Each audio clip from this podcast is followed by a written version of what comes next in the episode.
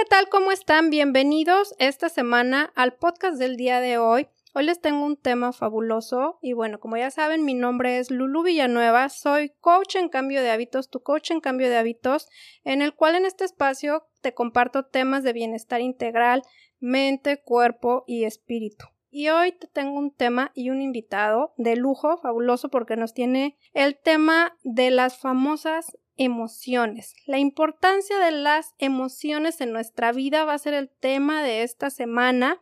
Y el nombre de mi invitado es Israel Aramburu García, espero haber pronunciado bien su apellido. ¿Cómo estás, Israel? Buenas tardes, días a la hora que nos estén escuchando. Bienvenido. Gracias por compartir este podcast y aceptar hacer este podcast conmigo. Bienvenido. ¿Cómo estás? Hola, Lulu. Hola, pues estamos bien. Aquí, aquí seguimos dando lata a esta vida. Eh, mi apellido es Aramburu, ¿no? No hay nada más porque te preguntabas, ¿no? Si lo habías pronunciado bien. Gracias. Aramburu.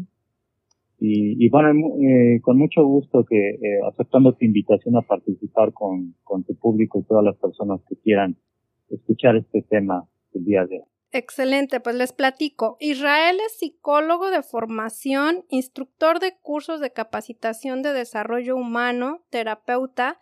Además tiene entrenamiento y amplia experiencia en la meditación budista y conciencia plena, mejor conocida con mindfulness, que ya les he hecho un podcast sobre este tema. Y además es expertise en la temática del estrés, un tema muy común en estos días entre muchos otros casos, perdón, tiene, bueno, un amplio currículum que ya cuando lo sigan en sus redes sociales van a darse cuenta, pero hoy vamos a tocar este tema, el tema de las emociones. Y bueno, pues vamos a empezar de lleno. ¿Qué son las emociones, Israel? Cuéntanos, estas que sentimos que nos dominan y que de repente nos complican mucho la existencia. Efectivamente, las famosas emociones, ¿no? A, veces están tan en el lenguaje de todos que a veces no, a veces tampoco sabemos cómo definirlas o cómo deberíamos entenderlas. Creo que lo primero importante que tendría que decir acerca de las emociones es que hablamos, sobre todo los psicólogos y bueno, los que nos dedicamos al desarrollo humano, al bienestar, a veces hablamos de emociones como en un término muy general ¿no? refiriéndonos sobre todo a aquello que tiene que ver con el sentir y el proceso que implica la mente y el cuerpo. Es decir, las emociones tendrían que ver con el cuerpo, ¿no? Se sienten, no es algo que, que pase desapercibido, ¿no? Esa es la primera anotación que haría. Y que, sobre todo, muchos de nosotros lo tendemos a explicar de una manera general. Pero si lo explicamos desde una manera un poco, digamos, más científica, más precisa para poder diferenciar lo que es una emoción de otras cosas como por ejemplo estados de ánimo o sentimientos, pues hay que entender que las emociones son fenómenos de corta duración, ¿no? Que tienen la intención sobre todo de ayudar a adaptarnos a situaciones, amenazas y retos que podamos enfrentar en nuestra vida cotidiana. ¿Sí? Y eso es algo que, que yo quiero subrayar de entrada, ¿no? Que son fenómenos de corta duración, ¿no? Que nos van a procurar, sobre todo, la supervivencia. Y bueno, eh, sabemos que las emociones, pues, son variadas, son muchas, ahora hay, ahora hay mucha bibliografía al respecto. Eso te iba a preguntar, ¿Cuántas hoy son o cuáles son? Sí, bueno, de emociones hay un abanico, ¿no? Y estas se mezclan, como decía hace un momento, con sentimientos y poderlas como eh, diferenciar a, a, veces es un poco complicado.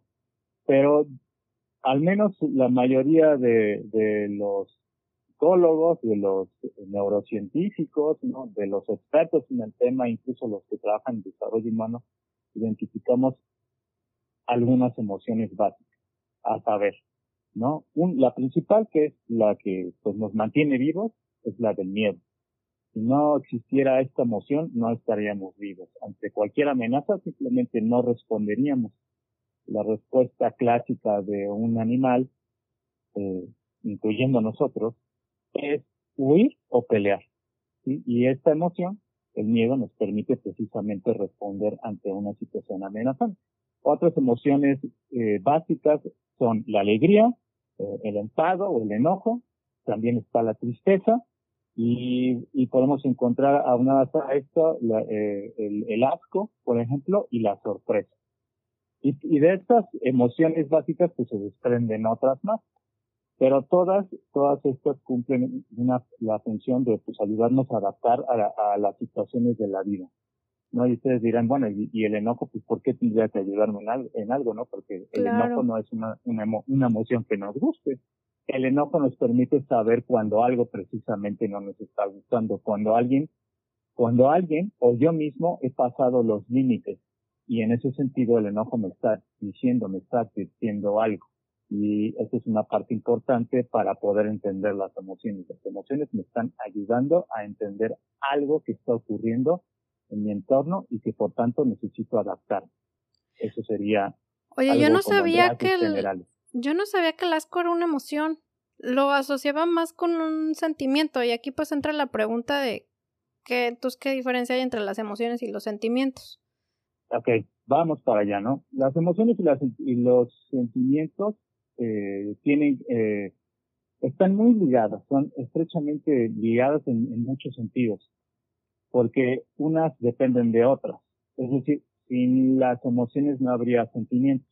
Ahora, cabe señalar, antes de poder eh, hacer una, una diferencia entre las dos, que a veces es muy difícil de eh, separarlo.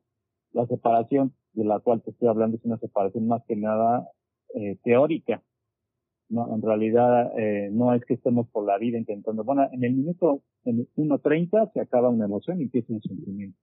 No es tanto así.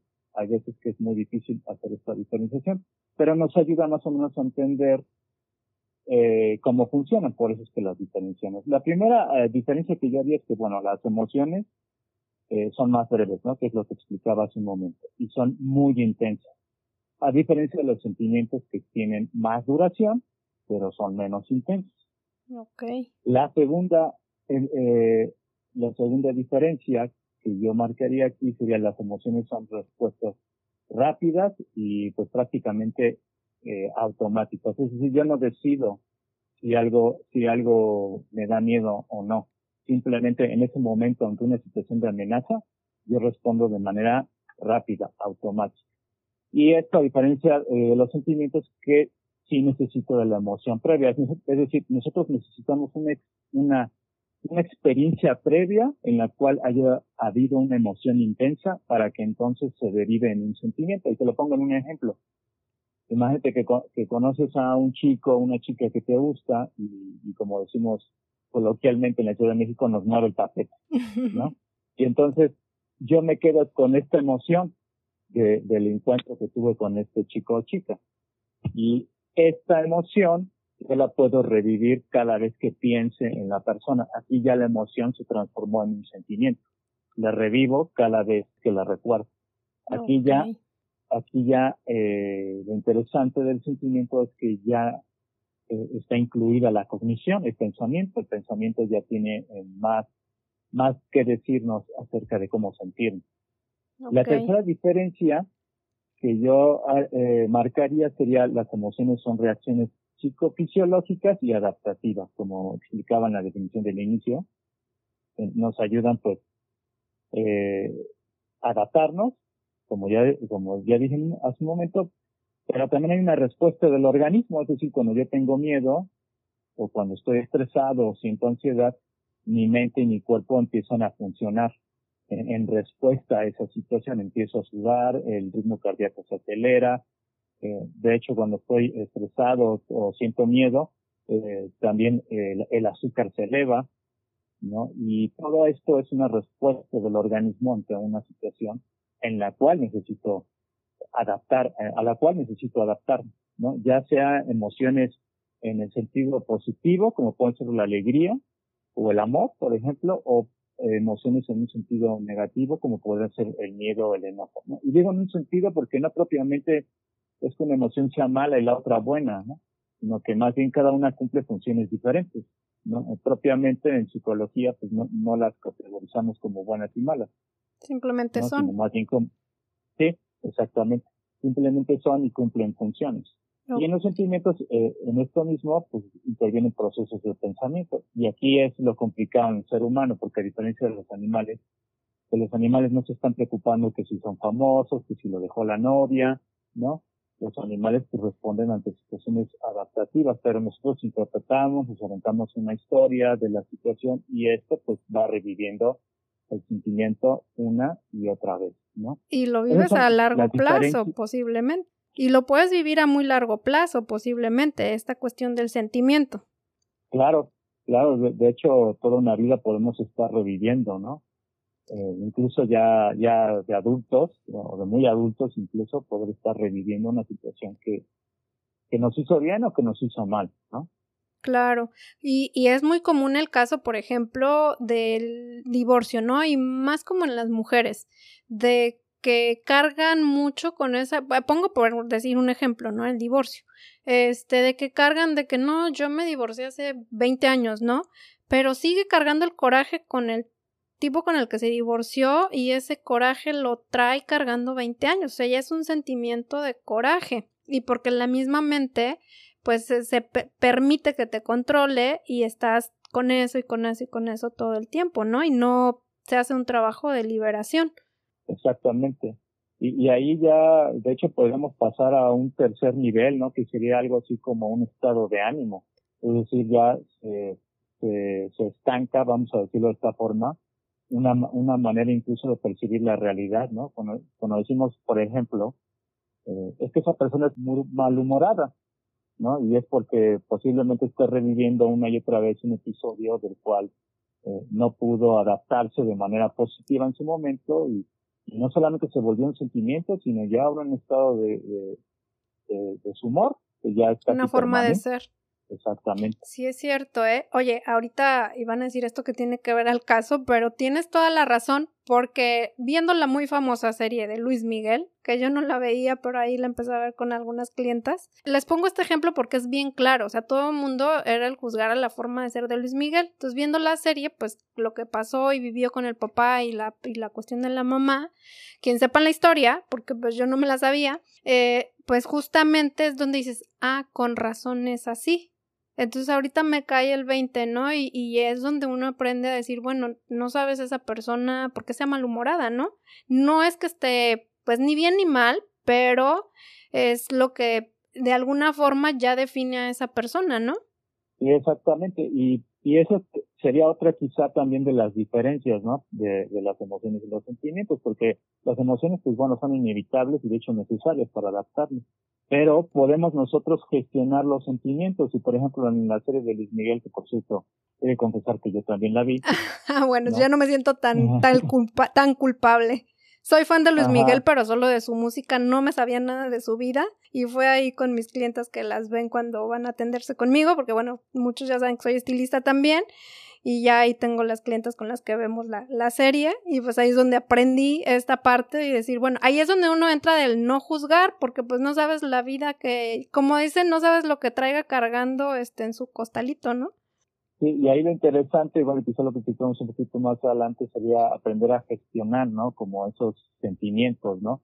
Si bien no es responsabilidad, por ejemplo, en el caso de Luis Miguel, lo que, lo que vivió con su papá, principalmente, pues sí, ya como adulto uno pues tendría que aprender a gestionar esos sentimientos y esas emociones de una manera más, más positiva, ¿no? Y, más, eh, más adaptativa de acuerdo a sus propias situaciones. Claro, para que no te afecten en toda tu vida, porque a final de cuentas, si seguimos en ese punto de ejemplo, pues su vida ha sido muy afectada de no lograr una estabilidad y de tener una soledad que aparentemente ni con todo su fama y su dinero pues ha logrado este llenar, ¿no? Porque al final eso no es lo que llena, entonces no ha habido, como dices, ese trabajo de este de ese, de esas emociones que fueron causadas o detonadas por las situaciones que vivió, pues en lo personal creo no fueron trabajadas, ¿no?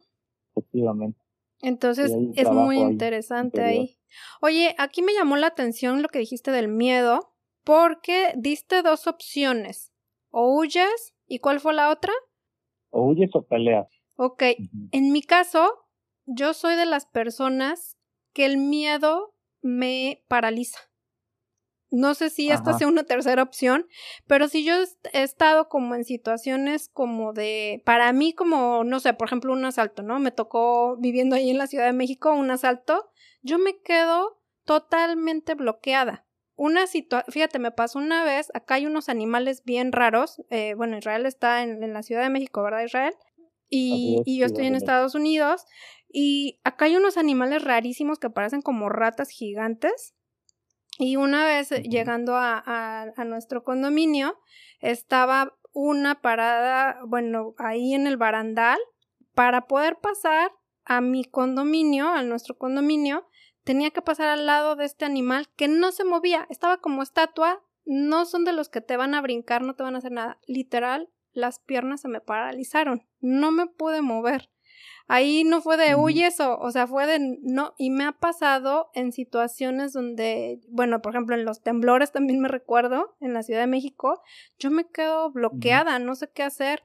Y recién tuve una plática con una, con una persona donde me platicó que estuvo muy, muy, muy cerquita de posiblemente un secuestro o un asalto, no aquí, sino en México, y ella hizo, o sea, toda la inteligencia que tuvo para evadir a, a quien los iba a, este, a secuestrar o a asaltar. Y le dije, no, o sea, yo me quedaba paralizada. Tú todo lo que hiciste, lograste, enfrentaste a la persona y era una mujer que me estaba contando.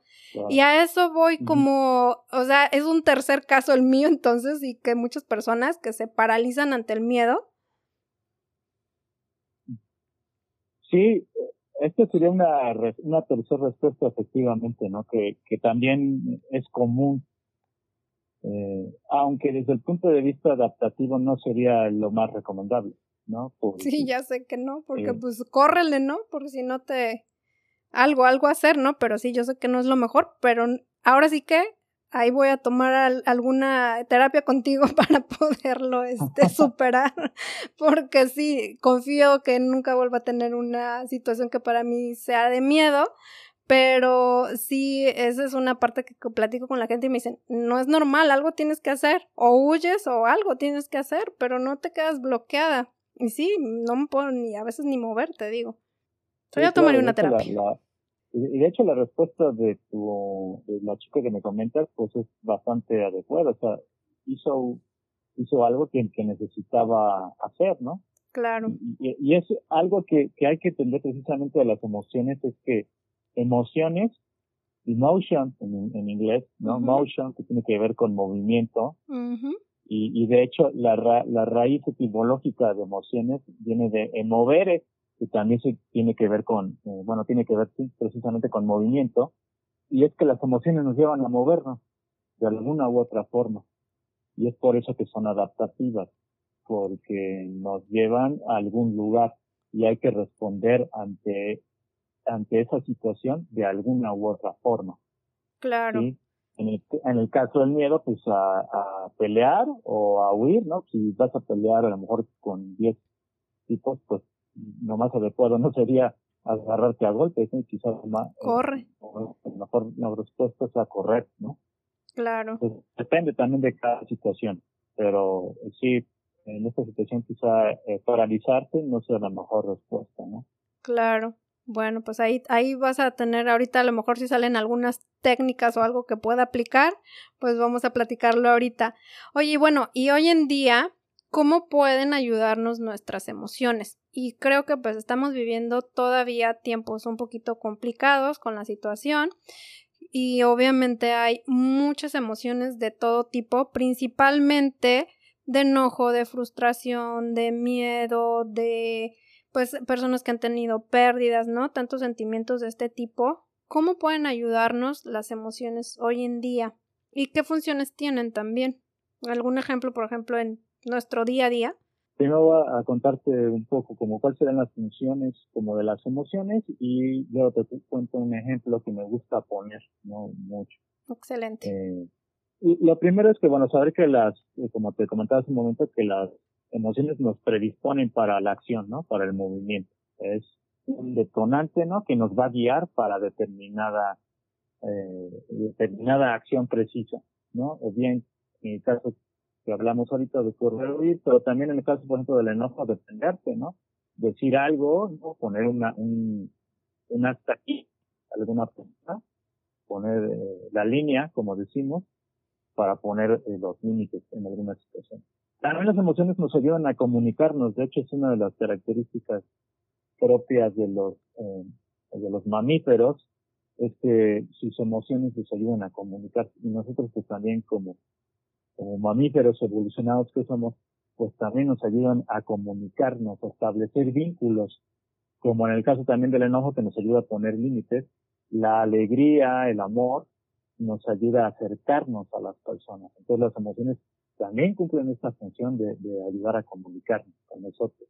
Permiten adaptarnos, es otra de las características y de las funciones principales, ¿no? Nos ayudan a tomar decisiones, como en el caso de huir o pelear, ¿no? De, de saber qué hacer, de poner un límite, ¿no? De acercarnos a una persona o alejarnos. Cuando nos sentimos traídos por una persona, pues podemos nosotros acercar, tomar esa decisión de acercarnos, o si no es adecuado, pues alejarnos, ¿no? Dependiendo de la situación. Otra de las funciones de las emociones es que nos ayudan, y esto es muy interesante, ayudan a la memoria y a la atención. Y esto también ya está comprobado incluso desde el punto de vista neurobiológico, cómo nos ayudan a tener mejor memoria. Entonces, eso es un tip para los que son profesores, maestros, los que damos talleres, cursos o podcasts, es incluyamos emociones en nuestras enseñanzas, en nuestras pláticas. Ándale, a ver, cuéntame eso cómo eso va a ayudar a que nuestros escuchas o la gente que está del otro lado aprenda de una forma más sencilla. Es decir, podemos contar una historia en la cual, por ejemplo, se incluyan emociones o picos de emociones. Pasamos de la tristeza a la alegría y esto hace más fácil que las personas aprendan. ¿no? a ah, diferencia de dar una clase toda plana donde no hay ninguna emoción, todo eso, aprende esto, aprende el otro, eh, casi como si fuera una, una tabla, ¿no? Con puros números o puras letras, eso no va a ayudar al aprendizaje, ayuda cuando está incluida una emoción, porque las emociones ayudan al aprendizaje. Claro. Otra es que, que las emociones nos informan cómo nos sentimos. Y, y, saber cómo nos sentimos, pues nos ayuda a lo que ya vimos hace un momento, a tomar decisiones, ¿sí? A saber dónde correr y dónde y dónde pelear, ¿no? Y las emociones pues también ayudan a que se integre nuestra felicidad, nuestro bienestar, pues aunque no nos guste el enojo, no nos guste el miedo, es necesario expresarlo, es necesario hacerlo consciente cuando, cuando, cuando ocurren, cuando surgen, porque reprimir las emociones tampoco es una buena idea.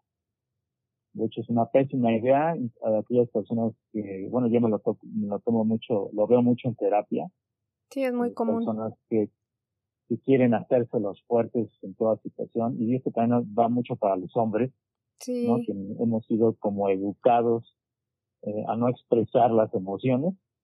Pues esto es un grave error, ¿no? Porque eh, esto no genera, eh, no solo no, no genera empatía, sino también nos trae problemas a nosotros como personas en poder relacionarnos de mejor forma con las emociones. Queremos aparentar que siempre todo está bien, que no estamos enojados, que podemos con todo, pero pues nadie es eh, invulnerable, ¿no? Y esto es parte de entender las emociones. Más que, más que nada se trata sobre todo de integrar las emociones, no de reprimirlas, sino de integrarlas en nuestra vida de una manera en que pues las reconozcamos, pero que también las usemos a nuestro favor, ¿no? Claro. Eso es lo que puede decir las funciones de las emociones. Y ahora te voy a poner un ejemplo. Me das chance. Claro, adelante. Totalmente. Para que, para que entendamos una historia, ¿no? De cuál es la función de las emociones. Imagínense que tienen al amor de su vida. O bueno, o vamos a imaginarnos, mejor dicho, a, a alguien de quien nos enamoramos mucho y de quien estamos enamorados en este momento mucho. Hay, hay mucha intensidad en la relación. Y estamos nosotros ahí con la chica, con el chico, platicando y eh, supongamos que vamos a un restaurante, en ese momento nuestra pareja va al baño y, y pero deja el celular y le llega un mensaje. Y pues bueno, el celular no tiene, no está bloqueado y pues a mí se me ocurre abrir el mensaje.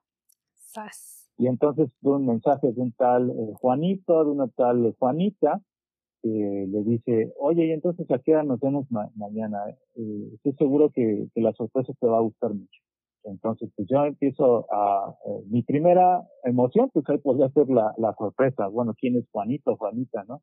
Y luego quizá puedo ser el, enojo, ¿no? Y, y, luego ahí ya empiezo a aventarme toda una historia y ya empiezan a incluirse los sentimientos. Yo no le digo nada en ese momento cuando regreso al baño, me lo quedo, me lo guardo, lo voy masticando, voy haciendo que la historia sea más grande, me sigo imaginando cosas, muchas de ellas quizá no sean ciertas. Llego a la casa, ya, ya me voy a despedir de él o de ella y pues le pregunto, oye, ¿qué onda? ¿Quién es el Juanito, Juanito? No, pues este, no me dice, no, solo es un amigo, no, pues que por qué te ando diciendo que, que la sorpresa y que mañana nos vemos, no, que no, pues no, no es algo que, grave, no, no te pongas así, ¿no? entonces empiezan a discutir y total, para no ser cuento largo, se pelean. Terminan de muy mal humor, casi eh, peleándose, casi termina la relación por esta discusión. Yo me voy con todas estas emociones eh, a mi casa y empiezo a crearme toda una historia, sigo recreando la historia una y otra vez en mi cabeza, no, no expresé adecuadamente mis emociones, no, no las digerí, no me hice consciente de todas mis emociones porque cuando estaba con ella no le dije que estaba enojada, enojado o enojada, no le dije cómo me sentía, simplemente exploté. Y entonces eso me genera que durante la noche tenga gastritis. Y luego dura, eh, no dormí bien tampoco porque tuve insomnio por estar preocupado. Y que te duele el hígado del coraje. Exactamente, bueno, de hecho todas estas frases, ¿no? Que usamos eh, muy coloquialmente, entrarían precisamente en este punto, ¿no? Y bueno, ya, ahí yo sigo con el coraje, eh, sigo con la preocupación, sigo con el miedo, con la angustia, con todas esas emociones ahí mezclándose, no dormí bien, el día siguiente tengo examen y pues tenía que yo llegar a estudiar y no estudié nada, y pues no fue mal en el examen, eh, me, fue mal eh, con la novia porque ni siquiera hablé ese día con ella, ¿no? Y dos días después era mi cumpleaños. Y resulta que el famoso Juanito, Juanito ya para no hacer el cuento tan largo, pues era un amigo de ella que le estaba ayudando a hacer mis fiestas sorpresas de cumpleaños. Pero yo ya me aventé toda la historia eh, que me hizo mucho daño y todas esas emociones eh, ya me, eh, me, afectaron, ¿no? Pero lo que voy con esta historia es cómo pueden afectarnos las emociones muchos y todas las funciones que tienen. Una persona que a lo mejor fuera saludable emocionalmente no se hubiera esperado a salir del restaurante, ¿no? Y, y preguntarle, o aún antes, no hubiera ni siquiera abierto el celular. Porque posiblemente en el acuerdo de la relación de pareja es, bueno, tú tienes tus cosas, yo, yo respeto, ¿no? Y yo tengo mis cosas y tú respetas, ¿no? Quizá ni siquiera si es necesario estar espiando al novio o a la novia, ¿no? Posiblemente haya celos haya posesión, ¿no? En una situación así. Pero además le sumamos todo lo que me fui guardando y luego que exploté porque no supe procesar mis emociones y luego tampoco pude soltarlas en la noche y todo el tiempo estuve pensando y cómo me afectó no solo emocionalmente sino físicamente porque generé una gastritis, generé insomnio y supongamos que yo soy eh, diabético, ¿no? Pues también se me eleva el azúcar. ¿no? Entonces todo esto, el no saber procesar las emociones, tiene un efecto no solo psicológico y emocional, sino también físico. Claro. Y ahora imagínate, Lulu, si esto nosotros lo hacemos durante toda nuestra vida, todos los días. No, pues ya un manojo de enfermedades, olvídate. Así es, enfermedades mentales enfermedades eh, físicas. sí, claro, sí, que de hecho, bueno, lo que nosotros compartimos mucho en todo este conocimiento de la conciencia, sabemos que pues prácticamente todas las enfermedades vienen de emociones, ¿no? Sí, así, o, el no saber, ¿no? No saber procesar adecuadamente. El no saber procesarlas, claro, claro. Hay una, fíjate que ese ejemplo que tienes lo vi en una película y yo te iba a hacer la pregunta de cómo puede afectarnos nuestras emociones en la vida, pero pues ahí está totalmente la respuesta. Entonces es estar conscientes y sobre todo saber qué, qué técnicas podemos aplicar para poder gestionar algunas ideas para gestionar y relacionarnos mejor con nuestras emociones y sentimientos que nos puedas recomendar. Claro. Eh, creo que lo primero que les recomendaría, pues bueno, quizás darse un chapuzón, ¿no? En la bibliografía que hay sobre la inteligencia emocional. Y ahora hay mucha. Y bueno, decir que solo un libro sería muy poco. Pero bueno, el, el, el que trajo esto, el que detonó toda esta serie de investigaciones alrededor de las emociones, pues fue Daniel Goleman, ¿no? Que, que, ese libro de inteligencia emocional y es precisamente el primer consejo que yo les daría, ¿no? Que, por ahí revisáramos qué es la inteligencia emocional. Él lo dice, eh, pues muy claro, ¿no? Uno, el primer paso para desarrollar inteligencia emocional es ser consciente de las emociones. El primer paso de todo, de hecho, incluso en la, en la terapia, también es ese, ¿no? Ser consciente.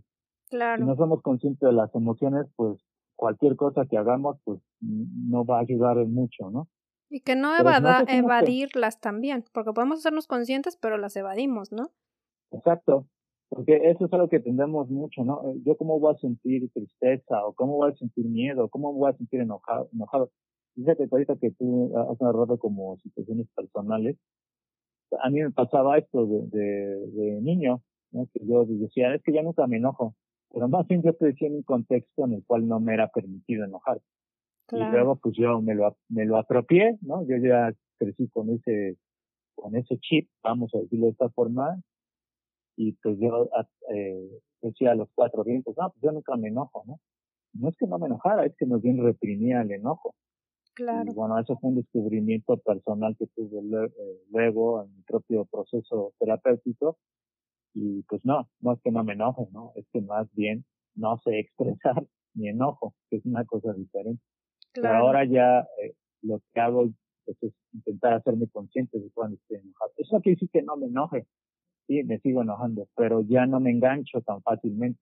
¿no? Es el proceso es ese. Y eso es la inteligencia emocional, ¿no? Ser consciente es el primer paso para que podamos también relacionarnos bien con nosotros, para que desarrollemos empatía y para que podamos expresar las emociones de una manera adecuada con nosotros. Ese sería el primer tip. El otro tip y lo mencionaste cuando me presentabas, ¿no? Es eh, mindfulness, ¿no? Es también una herramienta muy poderosa. Maravillosa. Para podernos hacer conscientes de las emociones, ¿no? Y de hecho, eh, ahora hay ejercicios en los que primero nos hacemos conscientes a nivel físico, ¿no? De, de las emociones y luego les damos un nombre, ¿no? A esta emoción le voy a, la siento de determinada manera, es ira, siento ira, siento odio. Entonces, este mindfulness es una, como bien dijiste, una herramienta muy, muy eh, maravillosa, poderosa para poder gestionar las emociones. Primero para reconocerlas y luego para poder gestionarlas, ¿no? Bueno, ahora ya soy consciente de cómo funcionan las emociones en mí.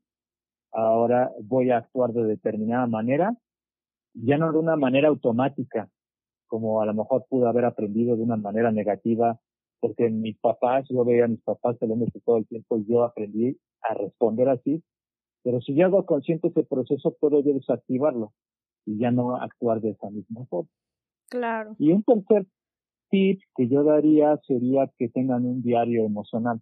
Eh, esto es pues simplemente que agarren una libreta a la cual le, le dediquen pues 5 o 10 minutos al día, si gustan más, ¿no? Pero con eso, ya, con esos minutos yo creo que es suficiente en el cual escriban como cómo se sintieron durante el día, qué cosas me movieron, eh, les movieron personalmente, qué cosas les hicieron enojar, les pusieron alegres, les pusieron contentos, qué cosas por el contrario les desmotivaron, que vean cómo reaccionan ustedes mismos, cómo su mente se crea historias, ¿no? Si regresamos al ejemplo que les ponía hace un rato del novio y la novia, pues ahí podríamos, por ejemplo, aplicar, ¿no? que me enojé porque pasó esto, porque vi el mensaje, porque yo pensé que me estaba engañando, ¿no? Entonces, como hacer un, una retrospectiva de cómo es que funcionamos nosotros emocionalmente. E, eso para eso serviría el, el diario emocional. Ya son tres técnicas que creo que pueden ser muy valiosas claro. cada una.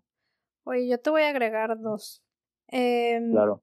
Una obviamente el aprender a comunicarnos de manera asertiva, porque en el ejemplo que diste de la novia, obviamente, o el novio hubiera sido bastante inteligente aplicar esta parte de la inteligencia emocional y tener una, una comunicación abierta, oye, perdón, pero vi esto, y sí, a lo mejor fue un error, pero equivocadamente a lo mejor me estoy sintiendo así, solo quiero saber que no estoy entendiendo mal las cosas, ¿no? Por decir un ejemplo, no me quiero crear historias que no son.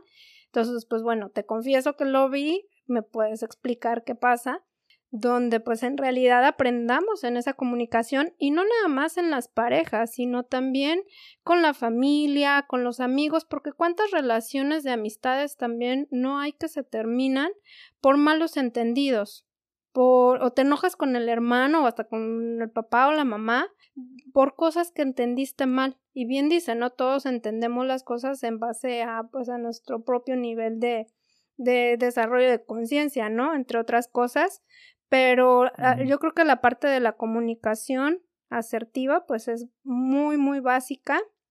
Y hay una técnica o una no una técnica, hay una herramienta porque eso es lo que se da en la práctica y el estudio de Kabbalah que sabes que, que estudio donde es una es la primera regla de Kabbalah que se llama pausa que placer. ¿Qué es esto?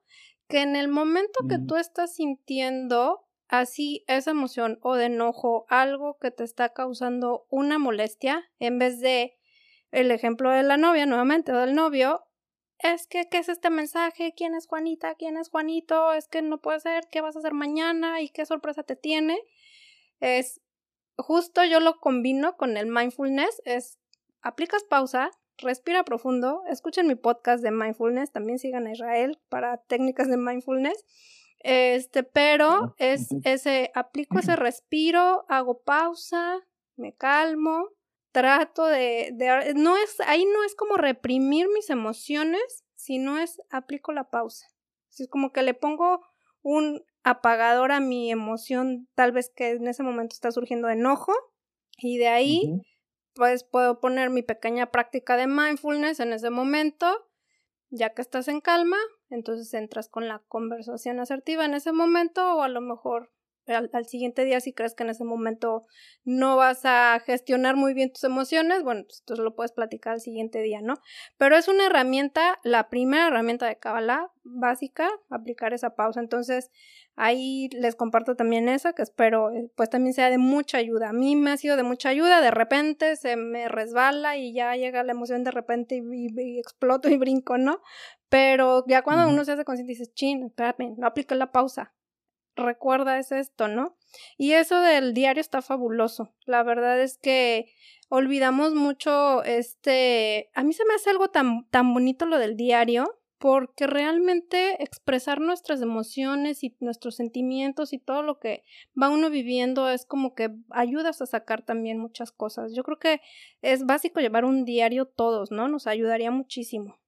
Claro, sí, precisamente porque permite la autoconciencia, ¿no? De, saber cómo, cómo nos sentimos y cómo funciona nuestra mente alrededor de lo que sentimos, porque mente y cuerpo y emoción pues están ligados, no, no funcionan Totalmente. son, son interdependientes más bien. Claro. Hay una película buenísima, yo estoy segura que ya la viste, la de Inside Out, que justamente, ah, sí, claro. que es de Pixar está buenísima. De hecho, yo tengo un, un, este, una capacitación, un Zoom que doy sobre el manejo de las emociones y los aceites esenciales, porque manejo mucho los aceites esenciales, que además son fabulosos para esta cuestión de emociones. Y pongo un poquito una cápsula de, ese, de esa película, porque ahí te maneja todas las emociones. Véanla, quien no la haya visto, porque está fabulosa y cómo, cómo va funcionando todo, todas estas emociones en nuestra vida, en nuestro cuerpo, en nuestro cerebro. Oye, Israel. Sí, dime, dime. No, digo, esa película es increíble, ¿no? Para, también para los adultos, porque también los, los adultos luego somos los, los que menos podemos manejar nuestras emociones, ¿no? Sí, totalmente. Y no reprimir a los niños, oigan, quien tiene niños, por favor, no les repriman sus emociones. Si es niño, déjenlo llorar. ¿Qué importa que sea niño? Que saque ese llanto. Así es.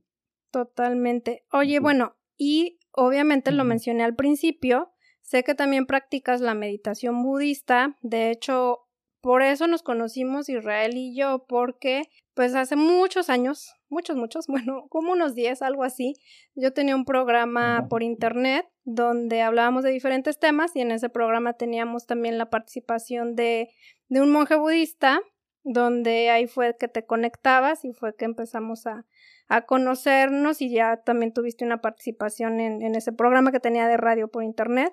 Y dime, porque obviamente pues tú seguiste en toda esta cuestión del budismo, ¿qué nos dice el budismo sobre las emociones? Porque pues a mí me encanta el budismo. ¿Qué nos dice sobre las emociones y cómo podemos empezar a, a meditar para ayudarnos con el manejo de emociones? Ok. Bueno, el budismo es un, es un, una doctrina muy amplia, ¿no? Y tiene muchas escuelas. Y, y bueno, hablar como de cada escuela, como, como lo va extenso, pero podemos quizás resumirlo en, en, algunas ideas como muy, muy particulares que, se, me vienen ahorita a la mente, ¿no? En el budismo se dice que hay cosas que nos procuran la felicidad que es lo que le llaman ellos sukha, que es como una felicidad, pero duradera. No es una felicidad que viene de los sentidos. Del, del como a largo pues. plazo, ¿no? Exacto, que se sostiene con el tiempo. Y por el contrario, eh, dukkha significa sufrimiento, ¿no? Y el sufrimiento viene precisamente del apego que hay a los placeres. Pero no solamente a los placeres, sino también a, a los contenidos de la mente, ¿no? incluso podemos ser, eh, eh, sufrir, ¿no? Por lo que estamos pensando. Sufrir incluso por querer tener la razón, ¿no? Y esto lo vemos mucho también en las relaciones, ¿no? A fuerza uno quiere tener la razón prefiere tener la razón que la relación se componga, ¿no? O que la relación, uno que componga, no me gusta esa palabra, pero que la relación sea más benéfica para ambos, ¿no? La razón va incluso encima de, la, de la propia relación. Y precisamente Duca lo que trata es precisamente sobre el sufrimiento, ¿no? Que, que, que el sufrimiento está, es inherente a la existencia, pero podemos procurar una mayor felicidad y que sea más duradera, no una felicidad basada exclusivamente en algo placentero y efímero. Partiendo de esa idea, pues bueno, eh, lo que busca el budismo es crear una doctrina, ¿no? a diferencia de, de, lo que les explicaba hace un momento de, de las emociones, es una investigación de este lado del mundo, como llamamos a los occidentales, pues eh, las emociones no son buenas ni malas. Ellos sí, sí creen que, que deben cultivarse las emociones que consideran positivas. Eh, dígase la compasión, ¿no? Dígase la alegría, dígase la amabilidad, por ejemplo. Estas emociones son para cultivarse nosotros cultivamos en nuestra mente, en nuestro corazón, nuestro día a día, en nuestras relaciones, emociones positivas, las emociones negativas pierden fuerza. Y, y en esto son muy específicos los budistas, ¿no? y por eso tienen tantas prácticas. Las prácticas de meditación como las conocemos en el budismo son variadas. La que conocemos, una de las que conocemos ahora, muy conocida ya que es mindfulness, es una de ellas, pero hay otro tipo de meditaciones donde incluso se busca generar eh, eh, emociones o, o, gratitud, por ejemplo, ¿no? A través de la repetición de, algunas ideas, ¿no? O de algunos sutras, por ejemplo. Ellos se llaman así.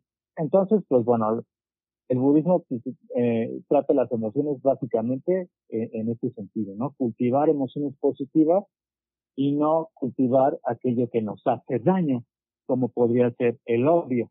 El odio no debe de cultivarse y debe cultivarse la compasión, ¿no? Esa es una manera muy, eh, muy precisa de, de resumir eh, eh, lo que les estoy diciendo. ¿no? Crea más compasión, suma más compasión, no cultives el odio. Claro. ¿no? Independientemente del contexto negativo eh, de las emociones o, o, o, del contexto positivo, si son buenas o malas, lo importante es qué es lo que nos hace bien y qué es lo que nos hace mal. A ninguna persona le, le haría mal cultivar mayor gratitud, mayor amabilidad, mayor cordialidad. Y le haría mucho bien dejar de cultivar el odio, independientemente de, del odio de donde venga. Porque ahí, bueno, a lo mejor pues, no puede liberarse del odio, pues entonces a lo mejor quizá un proceso terapéutico puede ayudarle, o un taller, ¿no? O, o algún libro incluso puede ayudarle a trabajar ese odio de alguna manera para que pueda librarse de él y vivir sin, el, sin la carga de ese odio. Claro. Pero eso es, una, eso es un proceso, digamos que diferente. Pero entonces aquí ya está trabajando en no cultivar el odio, lo que está buscando es librarse de él. Claro. Entonces, bueno, desde la perspectiva budista eso sería como, como una acotación que yo haría importante. Y en lo segundo que me preguntas, ¿no? De, de cómo podemos empezar a, a, a meditar. Pues la práctica más común, y creo que es la que todas las, las escuelas budistas eh, empatan, es eh, la atención a la respiración. Y esto es algo mucho, muy sencillo, no tiene nada, nada de mágico, nada, nada extraño, es algo que podemos hacer eh, pues casi en cualquier lugar, ¿no? En, cualquier momento, alguien que, algo que tenemos al alcance, pues en cualquier momento de nuestra vida, porque porque es algo que llevamos mientras estamos vivos y esa es la respiración. Mientras sigamos respirando, estamos vivos. Entonces podemos meditar en cualquier lugar, en cualquier momento. Algunas personas eh, prefieren meditar, y bueno, los monjes budistas lo hacen así, ¿no? En, la famosa flor de loto. Pero bueno, esto es, digamos un plus, no es algo estricto. Eh, que si, tú tienes problemas con las piernas, ¿no? Por ejemplo, a mí se me duermen las piernas fácilmente, entonces eh, prefiero no meditar largos periodos porque ya sé que se me van a dormir pero lo podemos hacer en una silla si no me acomodo, ¿no? O incluso acostados, aunque no está recomendado acostados porque nos quedamos dormidos, ¿no? Pero podemos sentarnos en un lugar tranquilo, alejados a lo mejor del ruido, y comenzar a prestar atención a nuestra respiración.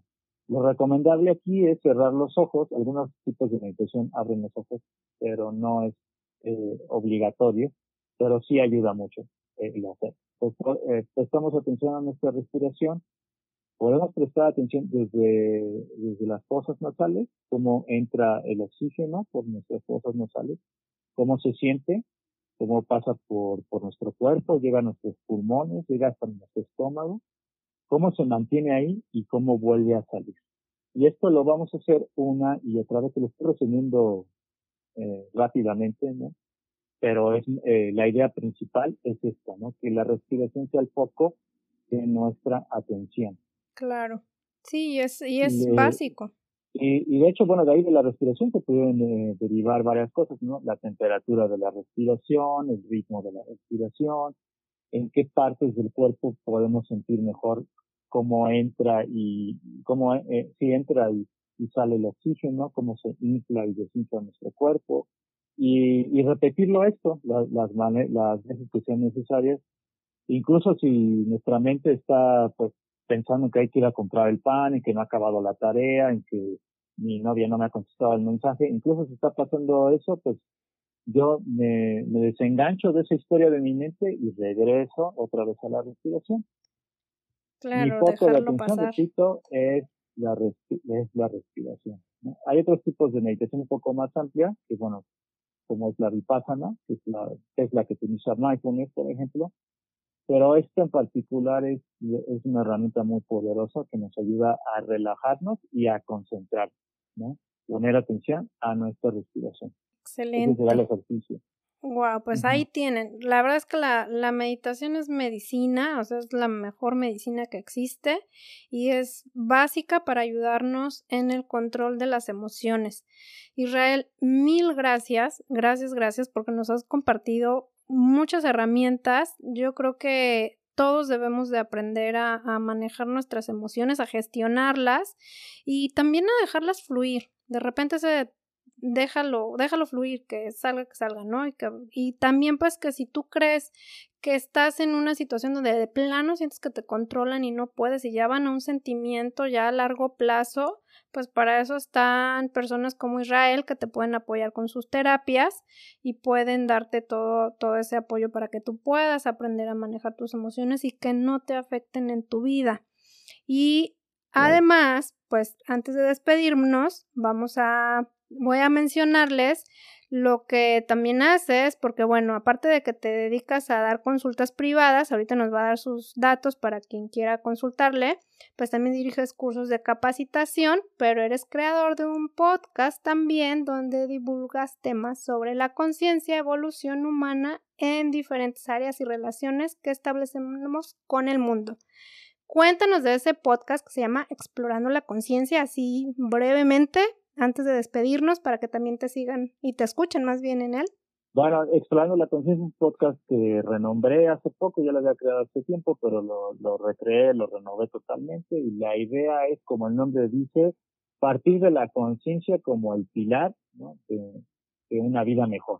Y lo que hacemos en ese podcast es compartir reflexiones, hago divulgación eh, científica un poco, eh, también filosófica y también de mi experiencia terapéutica y de mi experiencia de vida sobre diferentes temas. Ahorita ya vamos en el episodio 3 incluso, en el episodio de soledad, pero hemos hablado también de otros temas. Hemos hablado del humor, precisamente relacionado con las emociones, y hemos hablado también de la, de la conciencia. Y pues son temas que nos competen a todos porque tienen que ver con nuestras relaciones, con el mundo exterior y sobre todo pues con nosotros mismos y con nuestra vida. Excelente. Bueno, pues ahí síganlo. Y bueno, no sé si iba a dar los datos también. Sí, por eh, favor, compártenos. Está, en Spotify, se llama Explorando la Conciencia y tengo una página también en Facebook donde también publico eh, contenido eh, pues, valioso relacionado también al podcast. La página se llama Talento Interior, facebook.com diagonal Talento Interior, pues corrido y me pueden escribir también un correo si es que necesitan alguna consulta o terapia privada. Eh, les, eh, les deletreo el, el correo a t r a h t d i s arroba hotmail. Ahí me pueden escribir. En asunto nada más le ponen eh, consulta de terapia y con gusto les contesto y cuando gusten contactarme, pues estoy para apoyarlos en las situaciones que tengan que ver con su crecimiento y con su conocimiento como persona.